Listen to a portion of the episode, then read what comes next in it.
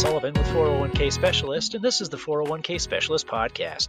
This week, we're joined by the one and only Nevin Adams, Chief Content Officer and Head of Retirement Research at the American Retirement Association. We thought about who to invite for an overview of all that's happened this year. Almost in unison, our staff said Nevin.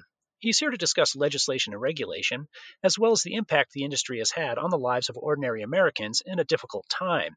Nevin, we have about a week or so left in the year, and the way things are going, anything can happen. But what, in your mind, was the big 401k story of 2020? Well, John, uh, first off, thanks for having me on this uh, podcast. It's kind of cool. Um, and you know, I don't have to think very long.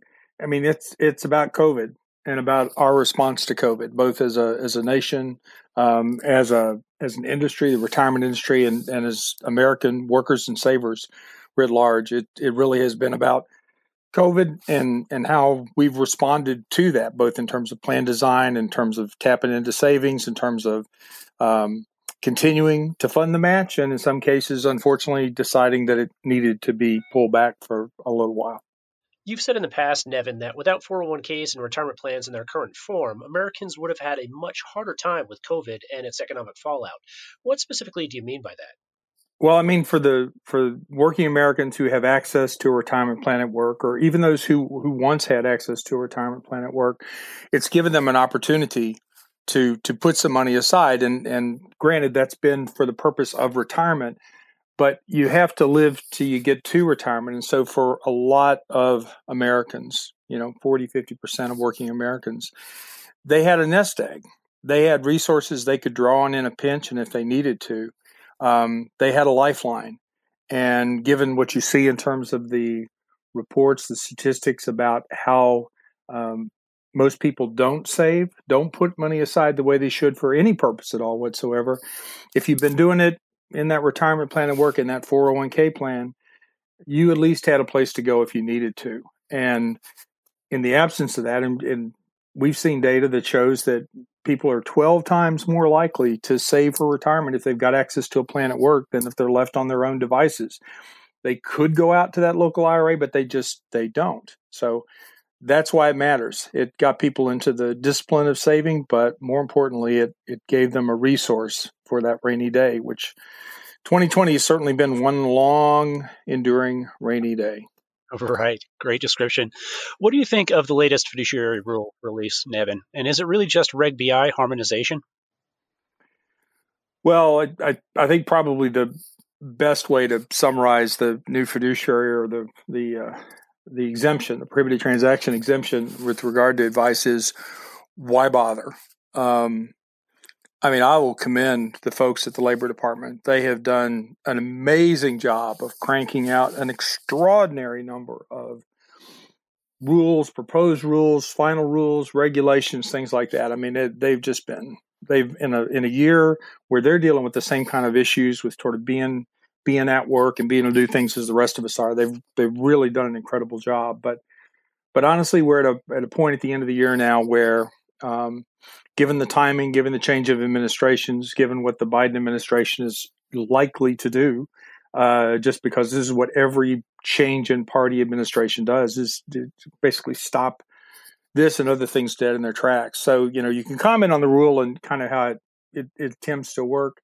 I think it's pretty fair to say that the that there's a new sheriff in town, and even though we don't know who the sheriff is yet, um, they're going to have something to say about the rule. So, um, you know, commend the work of the Labor Department, uh, people who've who've worked so hard to put this together. But but I'm not sure it's going to matter in the end. Will that happen with a lot of other areas, Nevin? I mean, is it really just you know start over again from scratch and here we go? Well, it won't be everything. I mean, you know, there are there are some things that that get um, just frozen for a bit.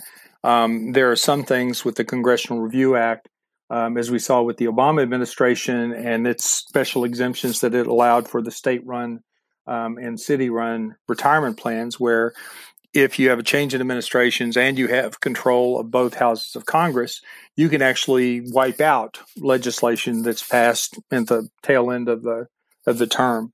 Um, as I said, as the Trump administration did with the Obama administration's rules there. Um, I don't know that there's going to be a lot in that category this time. Um, every the, the math on that has gotten kind of weird because it's a function of how how many times Congress meets, and there's been a lot of unusual aspects to the meeting schedule of Congress. Um, so I, I, think we can look for for some things. I don't I don't think the fiduciary will probably just be stillborn. I think things like their uh, proposals on environmental society and governance factors, things like that. I think I think that'll probably morph in a in a gentler way. Understood. What, if any, Nevin, were the important industry successes over the past year in your estimation? Well, I mean, you know, just keeping things going this year feels like it was a big accomplishment. I mean, it's amazing to me. I know, I know, we did this. Um, I know a lot of our members did this. Um, we we didn't have a lot of warning to sort of see the the national emergency declaration declared, but everybody pretty much on what amounts to a 24, 36, 48 hour notice, packed up and went home. And as far as I can tell, nobody missed a beat. So whether it's you know processing the payroll contributions, making the contributions, doing the year-end discrimination testing, the 5500 filings, uh, processing uh, an, an expanded uh, relations to the CARES Act and in terms of people being able to access more in terms of loans or withdrawals, that kind of thing.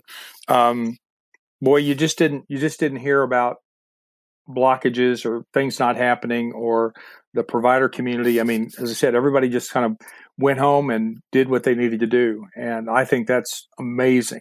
Um, but I think in, in a lot of ways, the, the biggest success here is both the fact that the vast majority of employers continue to make contributions to those retirement plans um, in in what was by any measure a daunting, challenging uh, economic environment, and and perhaps more importantly for the long term, we really didn't see a lot of those Americans who had access to that retirement savings um, dip into it.